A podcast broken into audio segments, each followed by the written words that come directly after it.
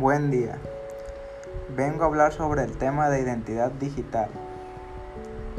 Es la revolución anticipada de la verificación de la identidad en línea, utilizando tecnologías emergentes centradas al usuario, tales como el estándar OpenID o Microsoft Windows Card Space, se encuentra dentro de la teoría de la Web 2.0 donde enfatiza en un modo simple y abierto método de identificación de transacción cuyo proceso es similar al mundo real, como por ejemplo una licencia de conducir.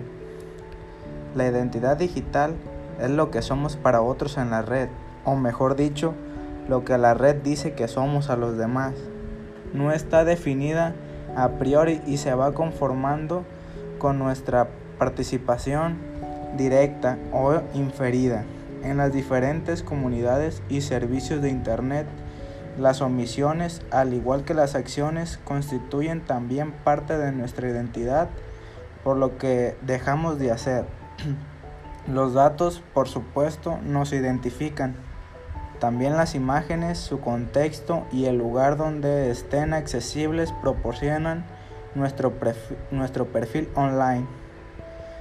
Desde las últimas décadas del siglo pasado se ha producido una revolución tecnológica a escala mundial que ha dado paso a una sociedad informacional definida por la generación, la gestión y el uso de datos.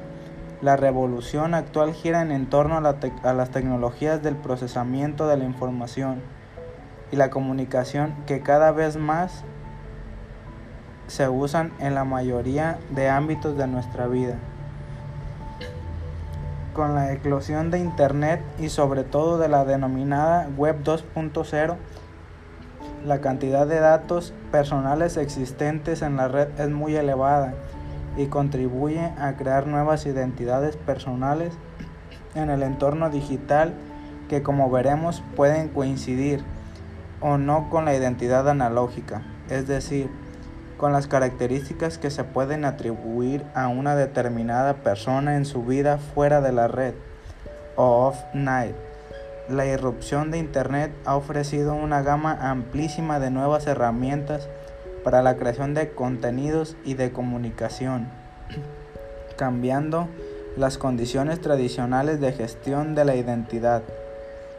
Actualmente la capacidad de enviar y gestionar datos aumenta y el consumo informativo no solo es ingente en empresas y en el ámbito comercial, sino que la cantidad de datos que un individuo genera, gestiona, edita o comparte cada día es difícilmente calculable.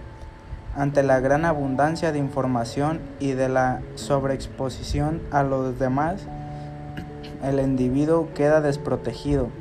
Es por ello que recientemente se ha reactivado el debate sobre la necesidad de formar a las personas en una nueva alfabetizaciones informales y digitales que se convierten en clave para los ciudadanos de hoy. Los llamados nativos digitales son el paradigma de generación que utiliza de manera intensiva Internet es la generación nacida a partir de la década de los años 90 y que no ha conocido la vida sin la red. También se ha denominado generación Google, entre otros nombres. Usan Internet diariamente para una variedad creciente de propósitos y tienden a preferir el ordenador antes de que la libre, libreta y el lápiz. Cabe decir, sin embargo, que estos jóvenes digitales se caracterizan también por ser exhibicionistas y multitareas. Y por ejemplo, lo que hace una década era un diario personal o una conversación privada, ahora se ha convertido en un blog o unos mensajes publicados en una red.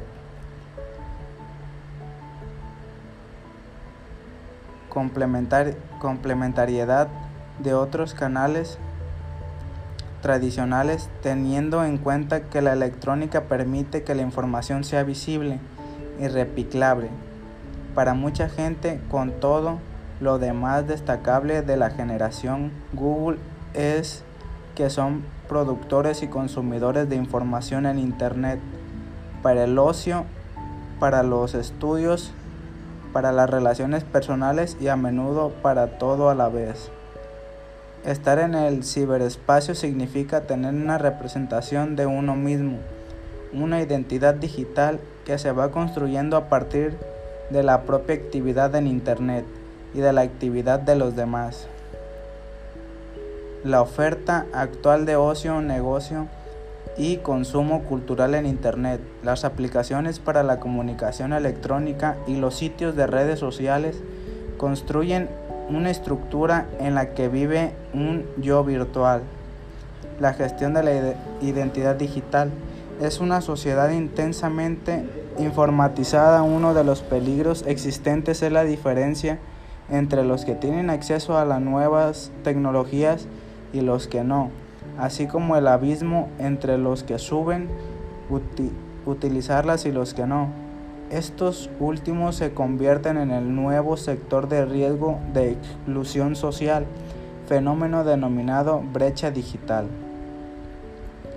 Para evitar la marginación que esta fractura conlleva es necesario que los ciudadanos desarrollen habilidades informáticas y digitales Podemos diferenciar entre las habilidades más básicas como saber leer o gestionar un documento digital y las habilidades más avanzadas como coordinar un equipo de trabajo que no puede reunirse presencialmente o hacer trámites a través de la admisión electrónica. Entre las nuevas competencias que el ciudadano del siglo XXI debe adquirir está la competencia de gestionar eficazmente la propia identidad digital. ¿Cómo se construye una identidad digital de forma activa? Se realiza aportando textos, imágenes y videos a Internet, participando en definitiva del mundo web. En los sitios de redes sociales se construye a partir de un perfil de usuario que a menudo se enlaza a perfiles de otros usuarios o contactos. Una identidad digital bien gestionada y homogénea con la identidad analógica no solo repercute en una vida más activa en todos los ámbitos, sino que también tiende a consolidar un entramado social más sólido fuera de Internet. Sin embargo, la construcción de identidad digital está ineludiblemente ligada al desarrollo de habilidades tecnológicas informales y una actitud activa en la red, participa abierta y colabora. La identidad digital se puede configurar de muchas maneras y una misma persona puede tener diferentes identidades utilizando herramientas diversas o tener solo una. A partir de Gamero 2009 se presentan una serie de herramientas gratuitas y accesibles en la red a través de las cuales cualquier persona puede vertebrar una identidad digital.